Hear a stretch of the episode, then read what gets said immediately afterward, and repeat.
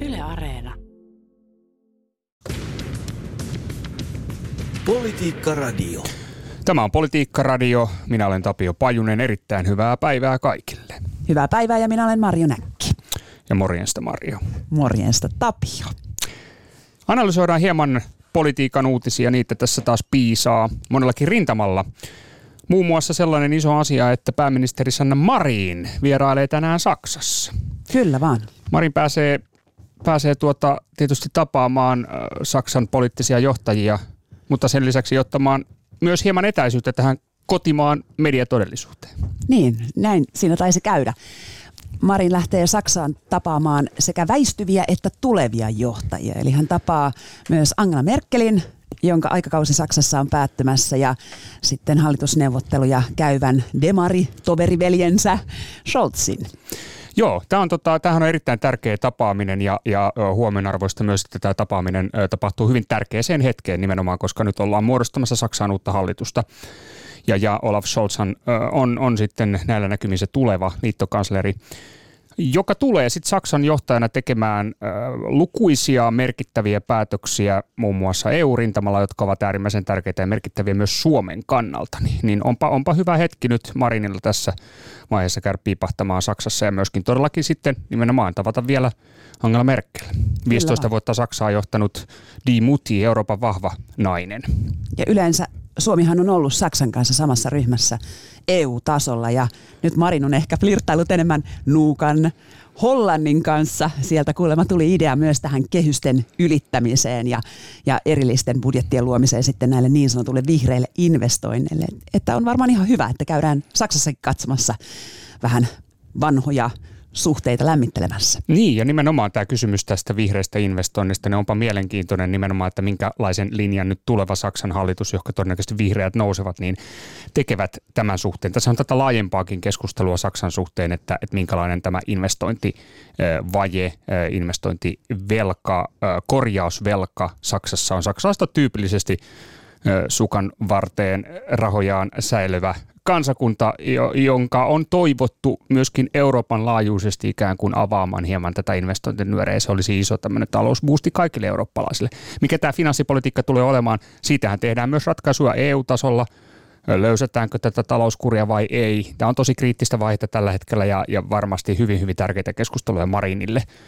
Suomen pääministerin, että mikä se Saksan Eurooppa-linja tulee olemaan jatkossa. Kyllä, koska Suomen hallituksenkin sisällä on vähän eri näkemystä siitä, että kuinka tiukkaa finanssipolitiikkaa ja millä kriteereillä sitä pitäisi kotimaassakin harrastaa. Joo, ehdottomasti. Tämä on, tämä on, tota, tämä, tämähän saattaa olla, aika näyttää, emme tiedä, mutta saattaa olla sitten kuitenkin, jos katsotaan tätä Marinin hallituskautta, niin yksi niistä suurista kysymyksistä, muuttuuko tämä eurooppalainen talousohjaus tässä suhteessa, miten Suomen hallitus – eduskunta tähän sitoutuu, tähän mahdollisesti muuttuvaan tilanteeseen ja minkälainen poliittinen lasku siitä sitten mahdollisesti maksetaan. Mitä, mitä suomalaiset tästä ajattelevat? Muuttuuko tämä Suomen ikään kuin suhde Euroopan unioniin tällaisten ratkaisujen myötä? Nämä on hyvin, hyvin kiinnostavia ja näitä pitkän aikajänteen juttuja. Niin, ja tuleeko sieltä jonkinlaista vaaleanvihreää valoa sille, että Suomi voi edelleen ottaa lisää velkaa, kun sitten taas valtiovarainministeri Annikka Saarikko on yrittänyt pitää tätä vanhaa Euroopan unionista tulevaa finanssipoliittista linjausta, että ei saisi juurikaan yli 60 prosentin mennä siitä tämä velka, velkasuhde. Ja Marinhan on selkeästi tätä ikään kuin haastamassa ja ehkä myös toivomassa, että siitä tulisi jonkinlaista vetoapua sieltä Keski-Euroopasta. Että eihän nämä Suomen hallituksen kaavailut leikkaukset tai säästöt ole tähän mennessä ihan hirveän hyvältä näyttäneet, että, että melkein joka ikinen, joka on sitten vähän ääntä nostanut, on sitten lopulta saaneet, saanut sitten tahtonsa läpi. Oli kyse sitten poliisista tai kulttuurialasta tai ja hyvä, että näin on tapahtunut, mutta ensi vuonna on sitten Suomen hallituksella tiukat paikat edessä, kun siellä pitäisi kuitenkin sopeuttaa satojen miljoonien edestä. Mm, nimenomaan tämä kehys, ö, kehysmenettely johtaa siihen. Ja nythän tosissaan Marinin toimesta on, on tuotu melko suoraankin esiin, että kuinka tämä kehysmenettely tavallaan jarruttaa tällaisia investointeja. No on näistä puhuttu aikaisemminkin, puhuttiin muun muassa Antti Rinteen näistä tulevaisuusinvestoinneista, mitä valtion budjetissa luetaan investoinneiksi, mitkä niin kuin ikään kuin tällaisiksi normimenoiksi. Se on kiinnostava kysymys, onko hävittäjähankinta investointi, onko opettajien palkkaaminen investointi vai kuluerä, eikö se ole investointi tulevaisuuteen, näinkin voidaan ajatella. Tämä on hyvin, hyvin kiinnostavaa keskustelua, mutta joka tapauksessa tämä on ihan selvä asia, että just tämä tavallaan kehysmenettely nyt on, on ikään kuin, niin kuin huomion kohteena, jos Euroopassa ikään kuin todellakin muutetaan tätä talousohjausta.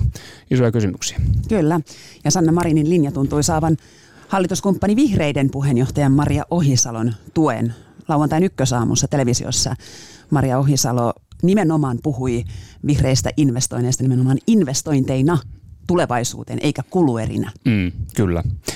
Jäädään seuraamaan näitä keskusteluja. Todettava myös se, että Marinhan osallistuu myöskin tuota tällaiseen maailman terveyshuippukokoukseen Berliinissä, joka on samaan aikaan tapaa muun muassa WHOn pääjohtajan näissä keskusteluissa ja siellä puhutaan sellaisesta asiasta kuin hyvinvointitalous. Mielenkiintoinen termi. En oikein tarkkaan tiedä, mitä kaikkea sen pitää sitten sisällä se tämmöinen hyvinvointitalous, mutta hieno sana.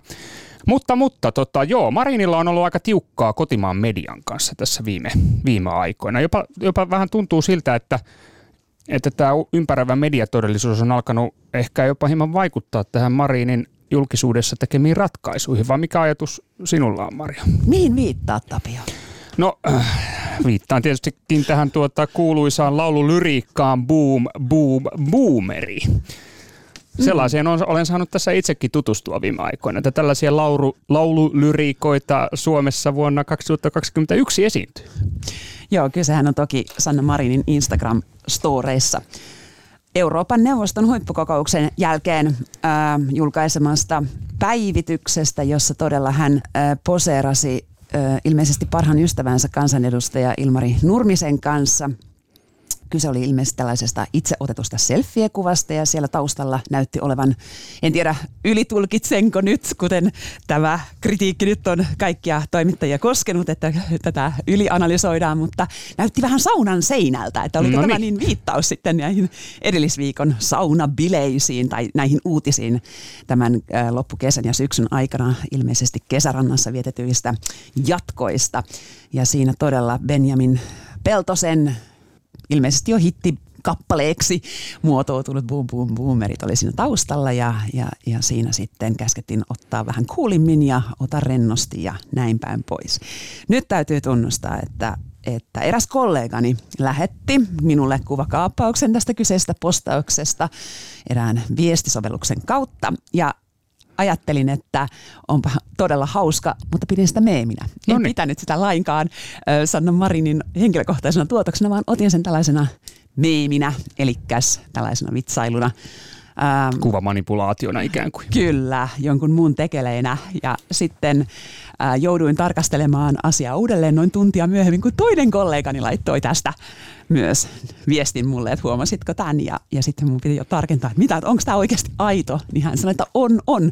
Eli täytyy sanoa, että, että, tota, että ilmeisesti totuus oli tarua ihmeellisempää, niin kuin sanonta kuuluu. Hmm. Ja sitten vasta aloin vähän niin kuin pohtia, että, että mikä, mikä tämä viesti on ja, ja, ja mitä mä tästä itse ajattelen. Mutta siinä vaiheessa juna oli lähtenyt jo niin lujaa luoti junana Twitterin ja internetin avaruuksien läpi kulkemaan, että, että siinä vaiheessa alkoi tulla jo niin paljon erilaisia analyysejä, että oma mielipiteeni katosi sinne jonnekin syövereihin. Joo, siinä kyllä helposti käy näin, mutta tota, hauska kuulla, että noudatit tätä someajassa äärimmäisen tärkeää toimittajan perustaitoa, eli lähdekriittisyyttä, että onko tämä aito, koska tämähän on hyvin manipulatiivinen maailma, tämä somemaailma, että siellä on kaiken näköisiä juttuja ja kuvia leviää, ja nämä kuvamanipulaatiot tai kuvakaappaukset niin on, on, on semmoinen hetteikkö, joka helposti saattaa tor, ö, sortua. Mutta tämä oli todellakin aito ö, julkaisu. Ja tota, tämähän tulkittiin olleen suoraa kettuilua suuria ikäluokkia kohtaan tämän viesti, ja siitä se varmaan se suurin närkästys itse asiassa ikään kuin nousikin.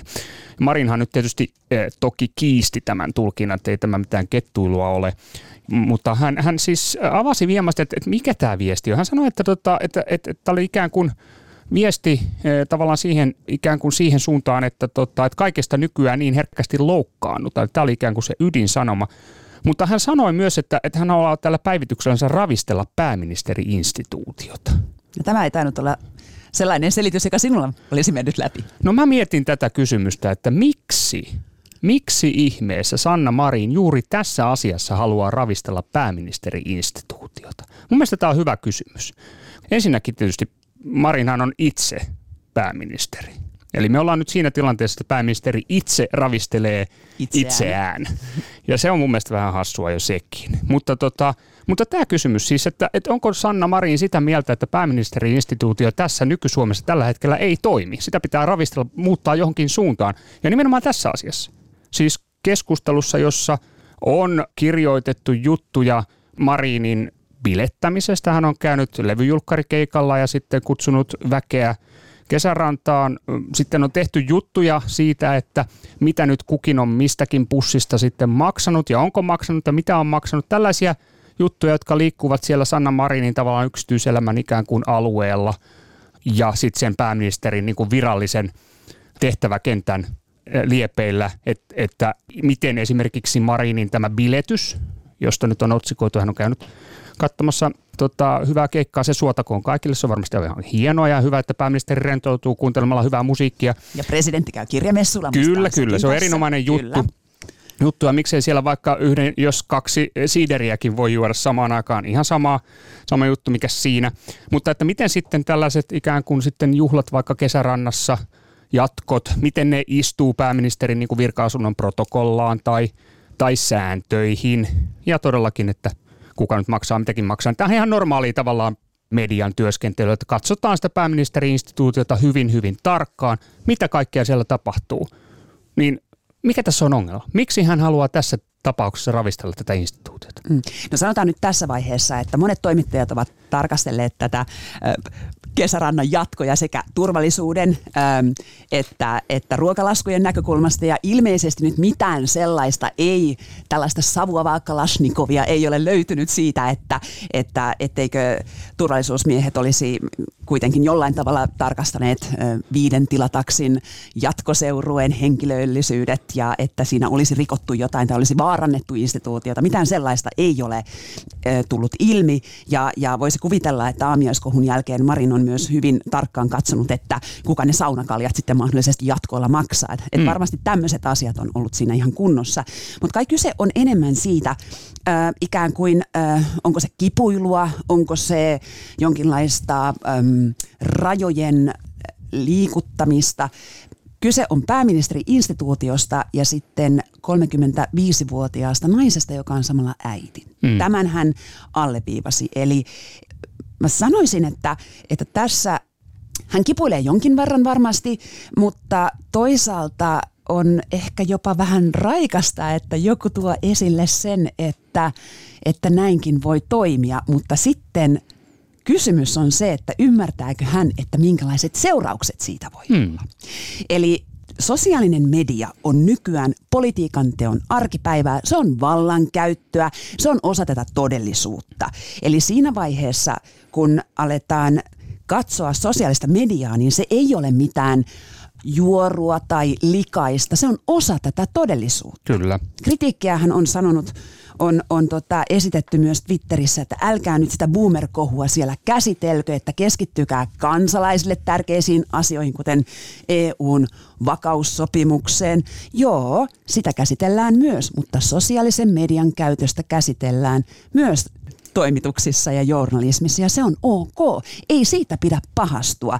Jos on epäselvyyttä siitä, mitä pääministeri haluaa viestiä, niin silloin toimittajien tehtävä on kysyä niitä kysymyksiä. Kyllä, mitä tällä tarkoitetaan? Tehdä se kysymys. Ja sitten toisaalta sosiaalisessa mediassa on esitetty myös sitä, että, että jollain tavalla tuodaan ehkä itseään esille sillä tavoin, että ei muka kukaan välittäisi näistä boomer-kohuista. Tämä on vähän sama kuin joskus takavuosina kaikki ihmiset kysyttiin, että mitä sä katsot televisiosta, niin kaikki vastasivat, että no uutisia ajankohtaisohjelmia. Mm-hmm. Ja kyllähän me kuitenkin näytettiin tai katsottiin ja ihan tilastojenkin mukaan katsottiin niitä kauniita ja rohkeita ja napakymppiä ja vähän sitä roskaa ja viihdeosastoa, jota pidetään vähän niin kuin huonompana. Ja nyt tämä sama asenne on vähän, että no älkää nyt viitkö niitä bileitä kritisoida tai tätä boomer-kohua pitää esillä, kun olisi näitä tärkeimpiä asioita. Mutta fakta on se, että aika harvat meistä iltaisin katsoo val- tai lukee Voltairea tai Nietzscheä. Että kyllä me roikutaan siellä sosiaalisessa mediassa ja näillä on merkitystä. Et mun mielestä tämäkin on ihan hölmöä jotenkin omaa älykkyyttään tai egoaan jo, jollain tavalla alleviivata ja sanoa, että some olisi jollain tavalla, että älkää puuttuko siihen, että sillä ei ole merkitystä. On merkitystä. Kyllä, ja, ja somessa esiintyy ö, pääministeri. Kyllä. Se on fakta, se on kirkas fakta. Mitä tahansa hän tekeekään. Siis Sanna Marin tällä hetkellä. Hän ei ole yksityinen Sanna Marin tällä hetkellä, hän on pääministeri. Hän on siinä virassa 24-7 jatkuvasti. Kaikki päivitykset luetaan tätä taustaa vastaan. Se on Suomen pääministeri, joka siellä jotakin kirjoittaa tai kuvia julkaisee. Ja meillä on myös esimerkki maailmalta tässä viimeisen neljän vuoden ajalta Donald Trump, jonka, jonka somakäyttäytyminen nimenomaan oli se dynamo jatkuvasti. Kaikkialla juostiin Trumpin twiittien perässä. Mitä hän tarkoittaa, mitä hän tällä tarkoittaa, miksi hän tekee noin, miksi hän tekee näin ja kirjoittaa tuolla tavalla. Tämä oli aivan keskeinen juttu, että, siis, että, että niin keskustelu siitä, että tätä voitaisiin jotenkin irrottaa tästä kontekstista, niin se on tietysti aivan typerä, ei sellaista kannata käydä. Mutta tota, tietysti ilmiselvä tulkintahan tässä päivityksessä on se, että, että taustalla olisi ikään kuin tavallaan Marinilla jonkinnäköinen stressi tästä median, nimenomaan tästä negatiivisesta urkkimisesta pääministerin tekemisiin liittyen. Ja, ja tässä varmaan tämä kevään aamupalakohu on, on se vedenjakaja Marinin ikään kuin virkakauden aikana. Että tässä viime aikoina on, on kirjoitettu sitten nyt tästä bilettämisestä ja poppareiden kanssa viihtymisestä ja tehty juttuja. Aamiaiskohusta huolimatta näin olisi tapahtunut, että, mutta tietysti hänen henkilökohtaisessa asenteessaan on varmasti äm, jonkinlainen tölväisy tapahtunut ja, ja semminkin ajattelen, että, että hän on sangen peloton että, hän, että näitä kohuja nyt on kuitenkin jonkin verran ollut. On niin, ollut oliko sitä... tämä vasta hyökkäys tavallaan ikään kuin täh, tähän mm. kohuun ikään kuin sellaisenakin sitä on, on luettu, että nyt Marin tavallaan hyökkää ikään kuin tässä ja yrittää viedä mattoa alta tältä koko, koko niin kuin hässäkältä. No ainakaan hän ei peräänny, että eikä tässä ollaan sitten jossain asemasota vaiheessa. Mutta sinällänsä minusta on hauska ja hyvä, että pääministeri esittää myös ikään kuin henkilö kohtaiseen elämäänsä liittyviä postauksia. Että eihän, kyllähän pääministerikin on ihminen. Mutta toki niin kun täytyy muistaa, että sitten ei ikään kuin voi vedota siihen, että mä vaan taviksena laitan tänne, vaan täytyy ymmärtää, että se on mieletön valta-asema ja nämä vitsiksi tarkoitetut, jos tämä boomer oli tarkoitettu vitsiksi, toivon, että oli, tai sarkasmiksi, vaikea laji aina julkisuudessa Kyllä. ja sosiaalisessa mediassa. Ei suositeltavaa pääministerille, sen voimme tässä Politiikkaradion toimituksesta nyt kertoa kaikille. Ilmainen, Ei ilmainen konsultointi, näin viestintäneuvontaa tulee täältä. Niin sillä on ihan mieletön vaikutus. Ja Sanna Marin tässä Ylen Politiikka Suomi sarjassa sanoo, että tuolla elää sellainen käsitys, että meillä poliitikoilla olisi joku masterplan siitä, minkälainen imago me halutaan itsellemme luoda tai rakentaa, millaisia me halutaan olla tai millaista mielikuvaa me halutaan välittää, kun todellisuudessa tällaista mitään isoa kuva tai tarinaa ei ole. Tämä on siis suora siteraus Marinilta. Ja sitten mun kysymys on, että miksi ihmeessä ei ole sitä masterplania. Niin. Että ei voi olla, että nyt avustajat vaihtoon, jos näin todella on. Niin siis tämähän on hätkähdyttävä tunnustus. Että, että todella, onko mm. näin? Että ei ole olemassa mitään punaista lankaa, miten toimitaan, miten viestitään näissä kanavissa, joissa nykyään nimenomaan tavoitetaan ihmiset. Ei poliitikot enää tänä päivänä tavoita ihmisiä toreilla ja turuilla. Kuten Matias Turkkila samassa sarjassa sanoi perussuomalaisten spin doctor, jota pidetään ylipäätään tällaisen someajan Parhaimmistoon kuuluvana spinnaajana.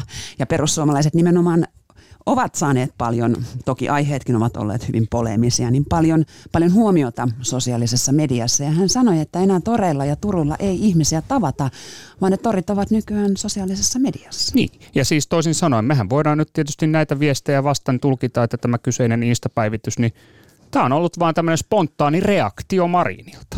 Hmm. Ei mitään suunnitelmaa taustalla. Spontaani reaktio tähän tilanteeseen. Tavallaan siihen ikään kuin vähän kiristyvään mediasilmukkaan, jossa nyt hänen ikään kuin tätä yksityiselämän rajaa, mikä on pääministerin tontille kuuluvaa poliittista kysymystä, mikä on sitten hänen yksityiselämäänsä ja, ja nimenomaan ää, asetetaan sitä valoa negatiivisessa mielessä nyt pääministerin yläpuolelle, niin tähän reagoidaan tavalla tai toisella. Tämä on uusi tilanne Marinille – meidän on muistettava kuitenkin se, että, että Marinin kokemus on vielä hyvin tuoretta.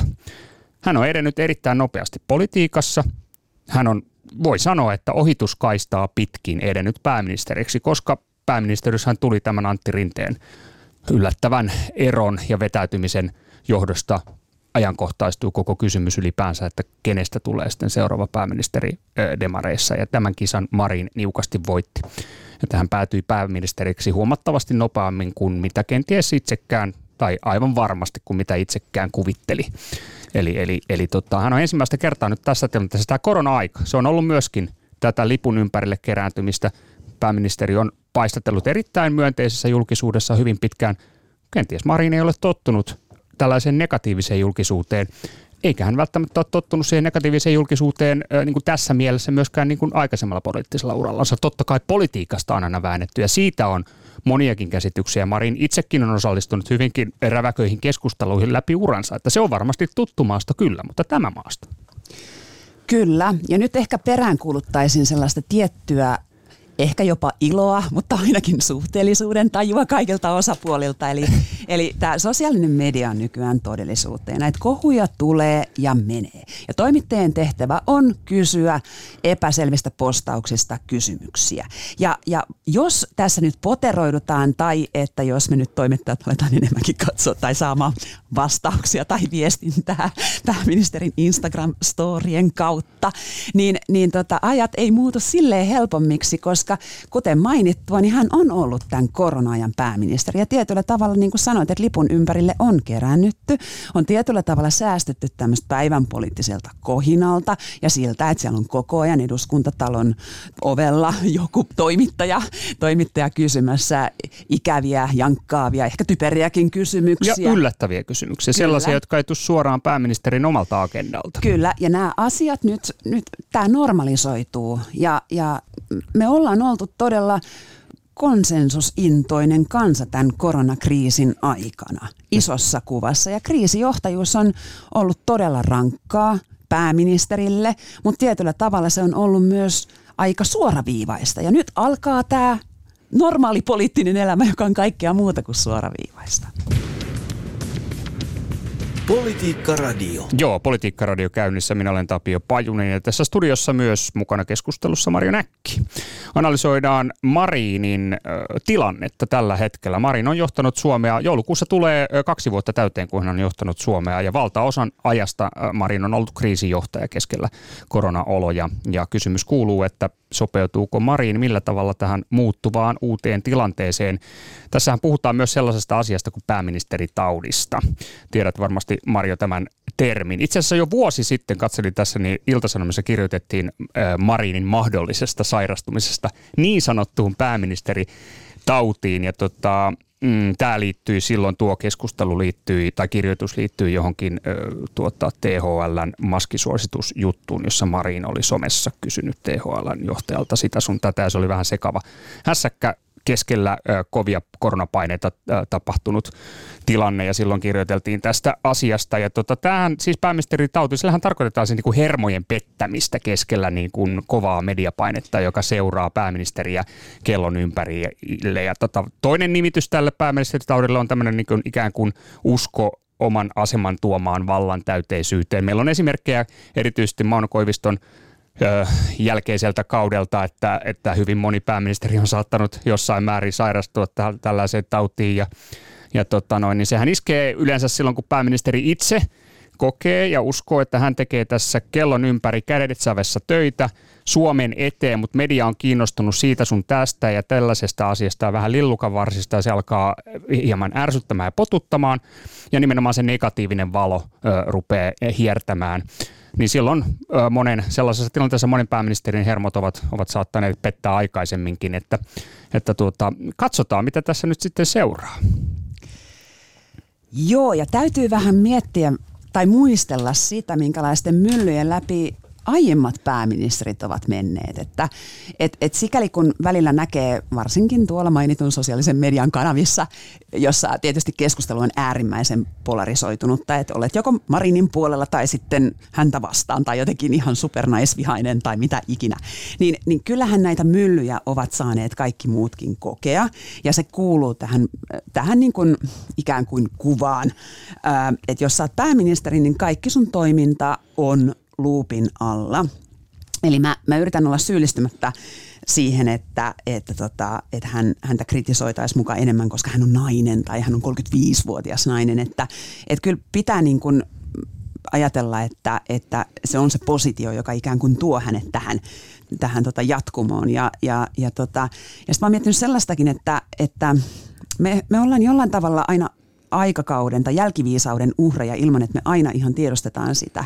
Et, et jos ajatellaan nyt jotain Sauli Niinistöä valtiovarainministerinä, häntä nyt, hänen tätä poliitikon uransa tästä ajasta jollain tavalla juhlistetaan ja ajatellaan, että olipa meillä hyvä ja tällainen tukeva ja vahva ja uskalias valtiovarainministeri, mutta ei kai hän, hänkään, tai ylipäätään kukaan ollut omassa ajassaan täysin ristiriidaton hahmo. Ei todellakaan, ei missään nimessä.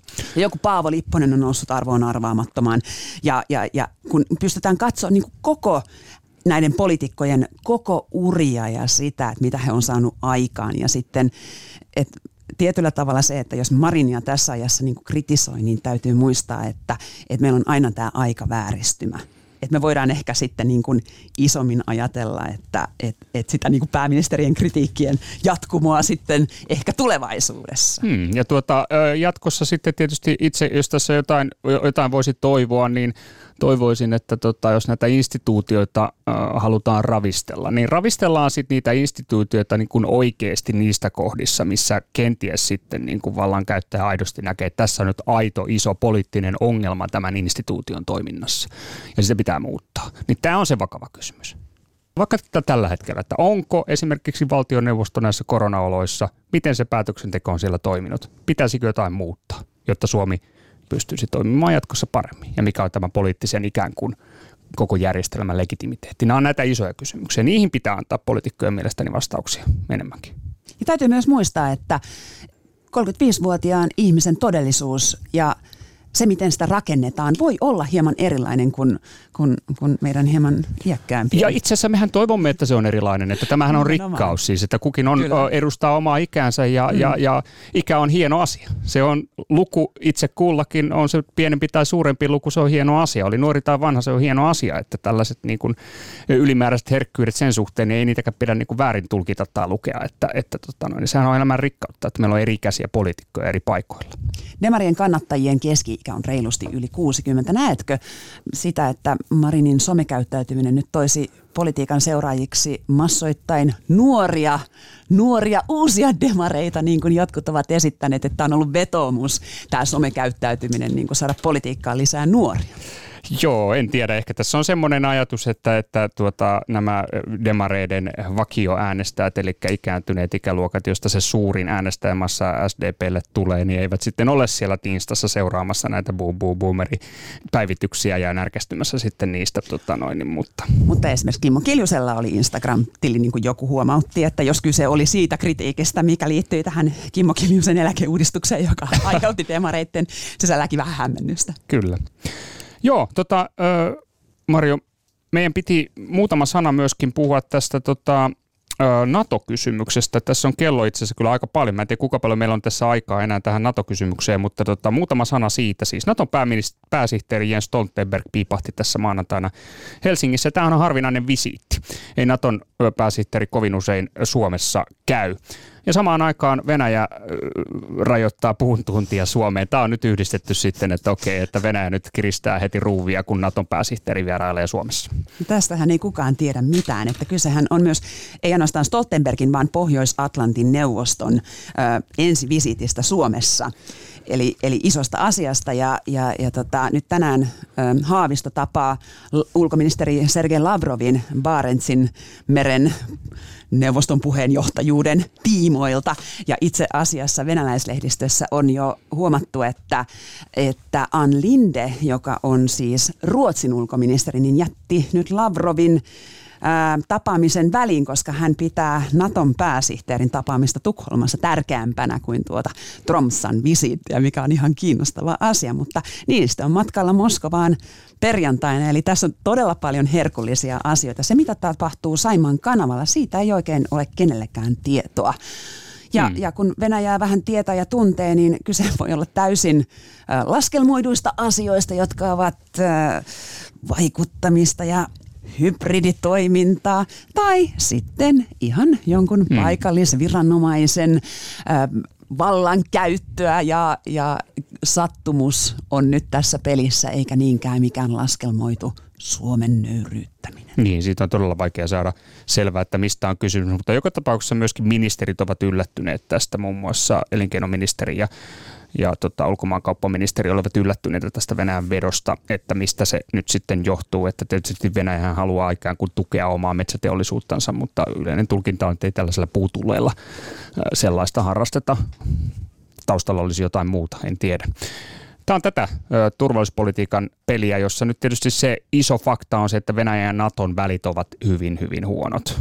Käytössä oikeastaan melkein poikki, näin voisi sanoa. Ja ovat poikki. Ovat Kyllä. poikki, joo. Mm. Ja oikeastaan nämä arktisen alueen jutut on, on niin kuin ylipäänsä semmoinen ainoa foorumi, jossa länsi ja Venäjä istuvat niin kuin samoissa neuvottelupöydissä. Taustalla on nämä Ukrainan tapahtumat ja Krimin tapahtumat, jotka ovat kivenä kengässä ja siinä ei ole mitään, mitään uutta tapahtunut oikeastaan, mikä ei ole muuttunut tässä suhteessa. Oikeastaan mennyt vaan hankalampaan suuntaan. Kyllä, ja varsinkin Venäjänkin näkökulmasta, koska eihän NATO ollut lähelläkään Baltian maita ennen Krimin valtausta, mutta nyt NATOlla on pysyvä olemassaolo sekä Baltian maissa että Puolassa. Että päinvastoin NATO on itse asiassa vahvistanut olemassaoloaan niin täällä itäisessä siivessä.